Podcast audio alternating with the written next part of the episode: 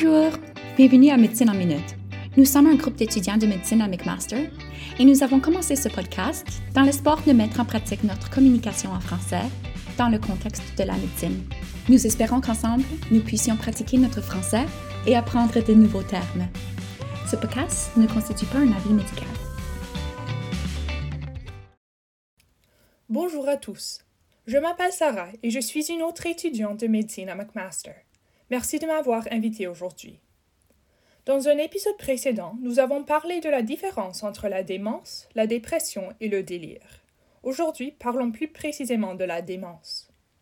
La démence, aussi appelée trouble neurocognitif majeur, est un terme englobant différentes formes de perte des fonctions cognitives.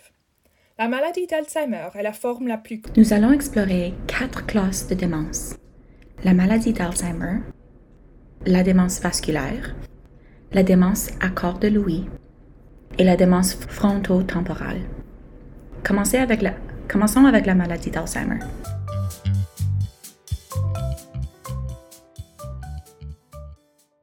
La maladie d'Alzheimer. La maladie d'Alzheimer est la forme de démence la plus fréquente et représente de 60 à 80% des démences chez les personnes âgées. La cause de la maladie d'Alzheimer n'est pas entièrement connue et la facteur de risque la plus fort est l'âge, il existe quelques formes d'Alzheimer familial, mais dans la plupart des cas, une cause n'est pas identifiée. Quoi que ce soit la cause, deux caractéristiques pathologiques existent dans les cerveaux des patients affectés par cette maladie. Des dépôts extracellulaires bêta-amyloïdes dans les plaques séniles et des échevements neurofibrillaires intracellulaires ou filaments hélicoïdaux appariés. La déposition extracellulaire de bêta-amyloïdes et les échèvements neurofibrillaires intracellulaires provoquent la perte des synapses et la mort des neurones. Cela cause une atrophie massive des zones affectées du cerveau, commençant généralement par le lobe temporal mésial où habite l'hippocampe. La fonction la plus importante de l'hippocampe est de permettre au cerveau d'en faire de nouveau une mémoire, et quand cette région ne fonctionne plus, la démence est provoquée. La raison pour laquelle la déposition extracellulaire de bêta-amyloïdes et les échevêtrements neurofibrillaires intracellulaires sont si destructifs n'est pas parfaitement compris, mais il existe plusieurs théories. L'hypothèse amyloïde suppose que l'accumulation progressive de bêta-amyloïdes dans le cerveau déclenche des événements en cascade qui aboutissent à la mort des cellules neuronales, à la perte des synapses neuronales et à des déficits progressifs des neurotransmetteurs. Tous ces effets contribuent aux symptômes cliniques de la démence. Une réponse immunitaire soutenue et inflammation ont été observées dans les cerveaux des patients atteints de la maladie de l'Alzheimer. Certains experts ont proposé que l'inflammation soit la troisième caractéristique anatomopathologique de la maladie d'Alzheimer. Des mécanismes prioniques ont été identifiés dans la maladie d'Alzheimer aussi. Dans les maladies à prions, une protéine normale située à la surface des cellules des cerveaux appelée protéine prion se réplie de façon anormale et se transforme en une forme pathogène appelée prion. Le prion amène alors d'autres protéines prions à mal se replier de la même façon, ce qui entraîne une augmentation marquée des protéines anormales et conduit à des lésions cérébrales. Dans la maladie d'Alzheimer, on pense que les bêta-amyloïdes dans les dépôts amyloïdes cérébraux et la protéine tau dans les échauffements neurofibrillaires ont des propriétés d'autoréplication de type prion.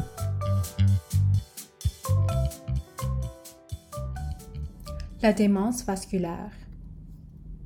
La démence vasculaire est la seconde forme la plus fréquente de démence après la maladie d'Alzheimer. La démence vasculaire est une détérioration cognitive due à un infarctus cérébral focal ou à des infarctus diffus, le plus souvent liés à une maladie cérébrovasculaire. Ainsi, les principaux facteurs de risque sont l'âge avancé, l'hypertension, le diabète, le tabagisme, l'excès de poids et les antécédents familiaux de maladies cardiaques. Ce qui différencie la démence vasculaire des autres formes de démence est le déclin progressif de la fonction cognitive, en anglais stepwise decline. De plus, les symptômes peuvent être différents en fonction de la localisation des infarctus.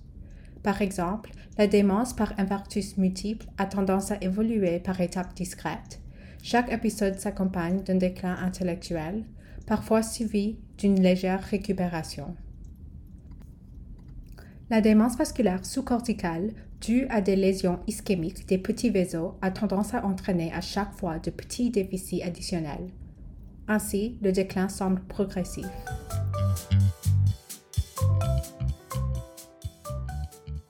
La démence à corps de Louis. La démence à corps de Louis est la troisième cause la plus commune de la démence. L'âge d'apparition est généralement à plus de 60 ans. Les corps de Louis sont des inclusions cytoplasmiques neuronales sphériques et ésonophiles, composées d'agrégats d'alpha-synucléine, une protéine synaptique. Ces corps se développent dans les cortex des cerveaux du patient. Ils sont aussi présents dans la maladie de Parkinson, mais dans un lieu différent. Il peut être difficile de distinguer la démence à corps de Louis des autres démences, car au début elles se ressemblent beaucoup, il y a quelques symptômes qui sont présents avec la démence à corps de Louis qui ne sont pas retrouvés chez les autres formes de démence. La démence à corps de Louis se manifeste souvent par les déficits précoces et importants de l'attention, des fonctions exécutives et des capacités visuo-perceptuelles. La mémoire est altérée, mais cette altération semble plutôt secondaire aux troubles de la vigilance et de l'attention. Il y a souvent des symptômes extrapyramidaux, une rigidité, une bradykinésie et instabilité de la marche. Mais cela se produit dans la maladie de Parkinson aussi. Alors comment est-ce qu'on pourrait les distinguer? Dans la démence avec corps de Louis, les symptômes cognitifs et extrapyramidaux apparaissent habituellement dans un délai d'un an l'un par rapport à l'autre. Les symptômes extrapyramidaux sont également différents de ceux de la maladie de Parkinson. Dans la démence avec corps de Louis, les tremblements sont rares au début. La rigidité des muscles axiaux avec instabilité à la marche survient précocement et les déficits ont tendance à être symétriques. Les chutes répétées sont fréquentes. Les capacités visio-spatiales et visio-constructives, évaluées par un test de construction de cubes, le dessin d'une horloge ou une copie de figure, sont plus atteints que d'autres domaines cognitifs. Les hallucinations visuelles sont fréquentes et souvent menaçantes, contrairement aux hallucinations bénignes de la maladie de Parkinson. Les hallucinations auditives, olfactives et tactiles sont moins fréquentes. La fluctuation des fonctions cognitives est une caractéristique spécifique à la démence avec cœur de Louis. Des périodes au cours desquelles le patient est alerte, cohérent et orienté peuvent alterner avec des périodes de confusion sans réponse aux questions. Les problèmes de sommeil sont fréquents. De nombreux patients ont des anomalies de sommeil paradoxal, REM, ou Rapid Eye Movement, ou sommeil et mouvement oculaire rapide. Une parasomnie caractérisée par des rêves intenses sans la paralysie physiologique des muscles squelettiques durant cette phase de sommeil. Il en résulte des rêves potentiellement accompagnés d'actions, le patient pouvant parfois blesser son conjoint à lui. Le diagnostic de démence avec corps de Louis est considéré comme probable si deux des quatre caractéristiques suivantes sont présentes. S'il n'y a qu'une, le diagnostic est possible. Ces caractéristiques sont des fluctuations de la cognition, des hallucinations visuelles, la trouble comportement en sommeil paradoxal, ou REM sleep, et le syndrome parkinsonien. Les preuves à l'appui comprennent des chutes répétées, une syncope, un dysfonctionnement autonome, une somnolence diurne excessif et une hypersensibilité aux antipsychotiques. Discutons de la maladie de Parkinson. La maladie de Parkinson est un trouble de mouvement dans lequel les neurones producteurs de dopamine dans la substance noire, in English that's substantia nigra, du cerveau subissent une dégénérescence. La maladie de Parkinson est l'un des troubles neurologiques les plus courants. C'est une maladie progressive qui apparaît à l'âge adulte et qui devient plus fréquent avec l'âge. La plupart du temps, la cause est idiopathique. Mais dans quelques cas, il peut y avoir une cause génétique, comme des mutations dans les gènes PINK1, Parkin ou alpha-synucléine, et rarement par le MPTP, un contaminant dans les drogues illicites dans les années 1970, et c'est en grande partie pour cette raison que nous en savons tant sur la maladie de Parkinson aujourd'hui. Peu importe la cause, la maladie de Parkinson est causée par la mort des neurones producteurs de dopamine ou les neurones dopaminergiques dans la substance noire. La substance noire fait partie des noyaux gris centraux, ou basal ganglia, qui contrôlent le mouvement grâce à leur connexion avec le cortex moteur. Dans la maladie de Parkinson, ces zones de substance noire disparaissent progressivement. Au microscope, les corps de Louis, qui sont des inclusions rondes et eosinophiles constituées de protéines alpha-synucléines, sont présents dans les neurones de la substance noire. La substance noire peut en fait être divisé en deux sous-régions. Premièrement, il y a la pars reticulata, ou pars reticulata, qui reçoit des signaux d'une autre partie du noyau gris, appelée la striatum, ou striatum, qui est composée de la caudée et le putamen, so that's caudate and putamen, et relaie les messages au thalamus via des neurones riches en neurotransmetteurs GABA. Deuxièmement, il y a la pars compacta, ou pars compacta, et c'est la partie de la substance noire affectée dans la maladie de Parkinson.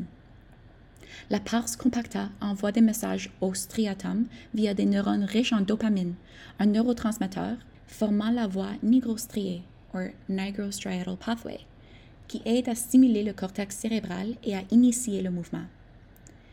Par conséquent, lorsque les neurones de la substance noire meurent, l'individu est dans un état hypokinétique. En plus de simplement initier le mouvement, la substance noire aide à calibrer et à affiner la façon dont les mouvements se produisent. Dans la maladie de Parkinson, il y a d'abord des tremblements, classiquement les tremblements de pilules roulantes, ou pill rolling tremors, parce qu'ils ressemblent à quelqu'un qui fait rouler une pilule entre le pouce et l'index. Il y a aussi un tremblement de repos, ou resting tremor, qui diminue avec le mouvement intentionnel. Ensuite, il y a la rigidité. En cas de mobilisation des articulations rigides, des contractions soudaines, semi-rythmiques se produisent parce que l'intensité de la rigidité varie, ce qui provoque un effet de cliquet ou rigidité en roue dentée. In English, that's cogwheel rigidity. La rigidité est également responsable pour la posture voûtée, or stooped over posture, et d'un visage presque sans expression chez certains patients. La bradykinésie est un mouvement lent, l'hypokinésie est un mouvement diminué et la kinésie est une absence de mouvement. Et toutes trois résultent d'une difficulté à initier le mouvement. Par exemple, les jambes se figent lorsque les patients essayent de marcher. Et quand les patients marchent, elles marchent avec une démarche traînante ou à petits pas, or shuffling gait in English. Enfin, une caractéristique tardive de maladie est l'instabilité posturale qui entraîne des troubles d'équilibre et peut entraîner des chutes. Les fonctions cérébrales non motrices peuvent également être affectées dans la maladie de Parkinson, qui entraîne des symptômes courants supplémentaires, notamment la dépression, la démence, les troubles de sommeil et l'anosmie. Il existe des traitements qui aident à soulager les symptômes de la maladie de Parkinson, bien qu'aucun n'arrête la neurodégénérescence progressive. La stratégie principale consiste à augmenter la quantité de signalisation de la dopamine dans le cerveau. La dopamine elle-même ne peut pas traverser la barrière hémato-encéphalique, ou blood-brain barrier, mais son précurseur, la lévodopa, le peut, et une fois dans le cerveau, la lévodopa est convertie en dopamine. Il existe également une dopa décarboxylase périphérique, une enzyme qui métabolise la lévodopa en dopamine avant qu'elle ne puisse traverser la barrière hémato-encéphalique. La métaboliser en autres catécholamines, par exemple l'épinéphrine, ce qui peut provoquer des effets secondaires indésirables comme des arythmies. C'est exactement pourquoi la lévodopa est administrée avec la carbidopa, un inhibiteur de la dopa décarboxylase, qui n'est pas capable de traverser la barrière hémato-encéphalique. Donc, la lévodopa et la carbidopa ensemble est le traitement le plus efficace pour soulager la bradykinésie et la rigidité. Les effets négatifs à court terme fréquents de la lévodopa sont les nausées, les vomissements et les étourdissements. Les effets néfastes à long terme fréquents comprennent les anomalies mentales et psychiatriques, par exemple un syndrome confusionnel, la paranoïa et les hallucinations visuelles. Il existe aussi des fois des dysfonctions motrices, par exemple la dyskinésie et les fluctuations motrices. Une autre stratégie consiste à utiliser l'amantidine, qui est également un médicament antiviral, mais augmente la production de dopamine endogène, bien que le mécanisme ici soit encore au cours d'élaboration. Une stratégie différente consiste à utiliser des agonistes de la dopamine qui peuvent stimuler les récepteurs, par exemple la promocryptine, qui est un dérivé de l'ergot, ainsi que le pramipexole et la ropinirole, ce qui ne sont pas l'ergot. La prochaine classe de thérapie dirigée par la dopamine sont les inhibiteurs de la COMT, la catécholamine O-méthyltransférase. qui est un enzyme qui dégrade la dopamine et la levodopa.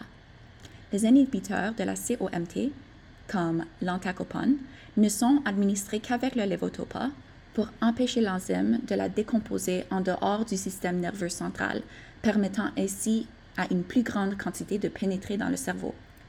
De manière très similaire, il existe des médicaments comme la sélégiline, qui est un inhibiteur de la monoamine oxydase B, ou MAOB, qui est une autre enzyme qui métabolise la dopamine.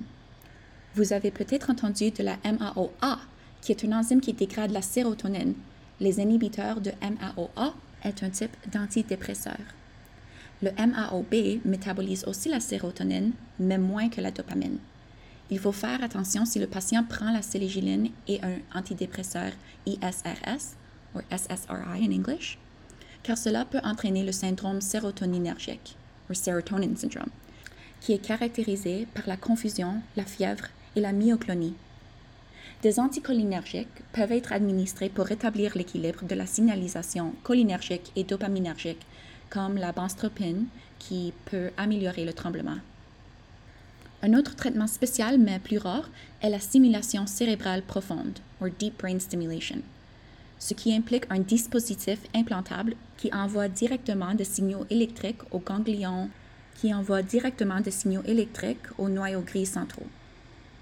D'accord. Pour résumer, la maladie de Parkinson est un trouble de mouvement progressif causé par la dégénérescence des neurones producteurs de dopamine dans la substance noire, en particulier dans la pars compacta, ce qui entraîne des tremblements au repos, la rigidité, des problèmes d'initiation de mouvement et, tard dans la maladie, une instabilité posturale. Les thérapies se concentrent principalement sur l'augmentation de la dopamine cérébrale.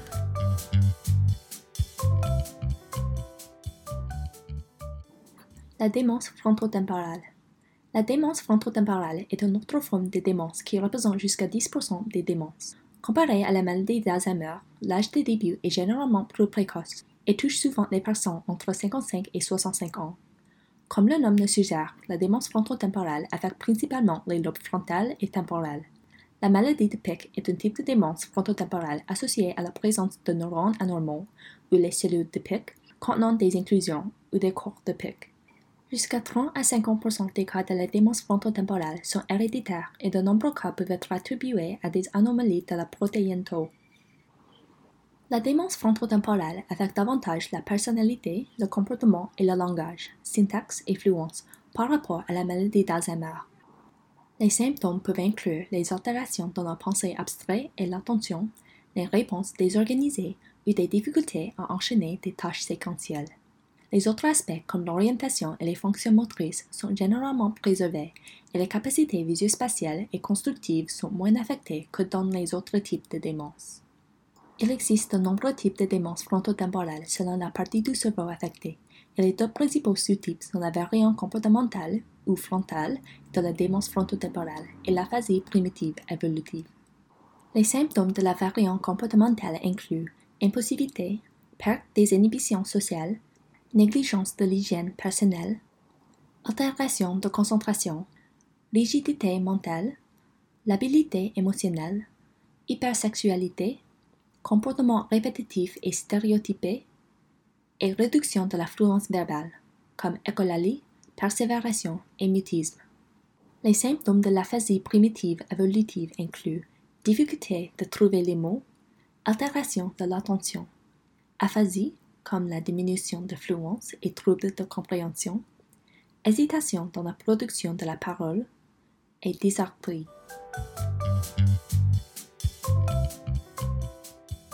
D'accord, je le sais que c'est beaucoup, mais parlons un peu d'une approche générale du diagnostic et du traitement de la démence. Le diagnostic de la démence demande qu'on le distingue d'autres causes de la confusion mentale, des troubles de mémoire liés à l'âge, l'altération cognitive bénigne ou des symptômes cognitifs liés à la dépression. On utilise en primaire l'anamnèse et l'examen neurologique, ainsi que des examens de laboratoire, la neuroimagerie et parfois des tests neuropsychologiques formels. Les critères cliniques du démence générale exigent que le patient démontre des symptômes cognitifs ou comportementaux qui interfèrent avec leur capacité de fonctionner. Ces symptômes représentent une diminution de leur fonctionnement par rapport au niveau précédent et ne sont pas expliqués par la confusion ou une condition médicale ou psychiatrique préexistante. Le traitement de la démence implique une approche multidisciplinaire. Au début de la présentation des symptômes, la personne aura besoin des mesures sécuritaires pour prévenir des accidents et préparer l'abri pour les changements qui s'approchent. La personne faudra aussi des activités pour les orienter. Il nécessitera aussi l'arrêt de tous les médicaments anticholinergiques ou sédatifs. Plus tard dans la progression de la maladie, il faudra des inhibiteurs de la cholinestérase et mémantine. On doit parler avec la personne avec la démence et leurs aidants pour organiser des soins de fin de vie. Finalement, les aidants ont aussi besoin eux-mêmes de soutien. Cela conclut l'épisode pour aujourd'hui. Merci pour l'écoute et à la prochaine.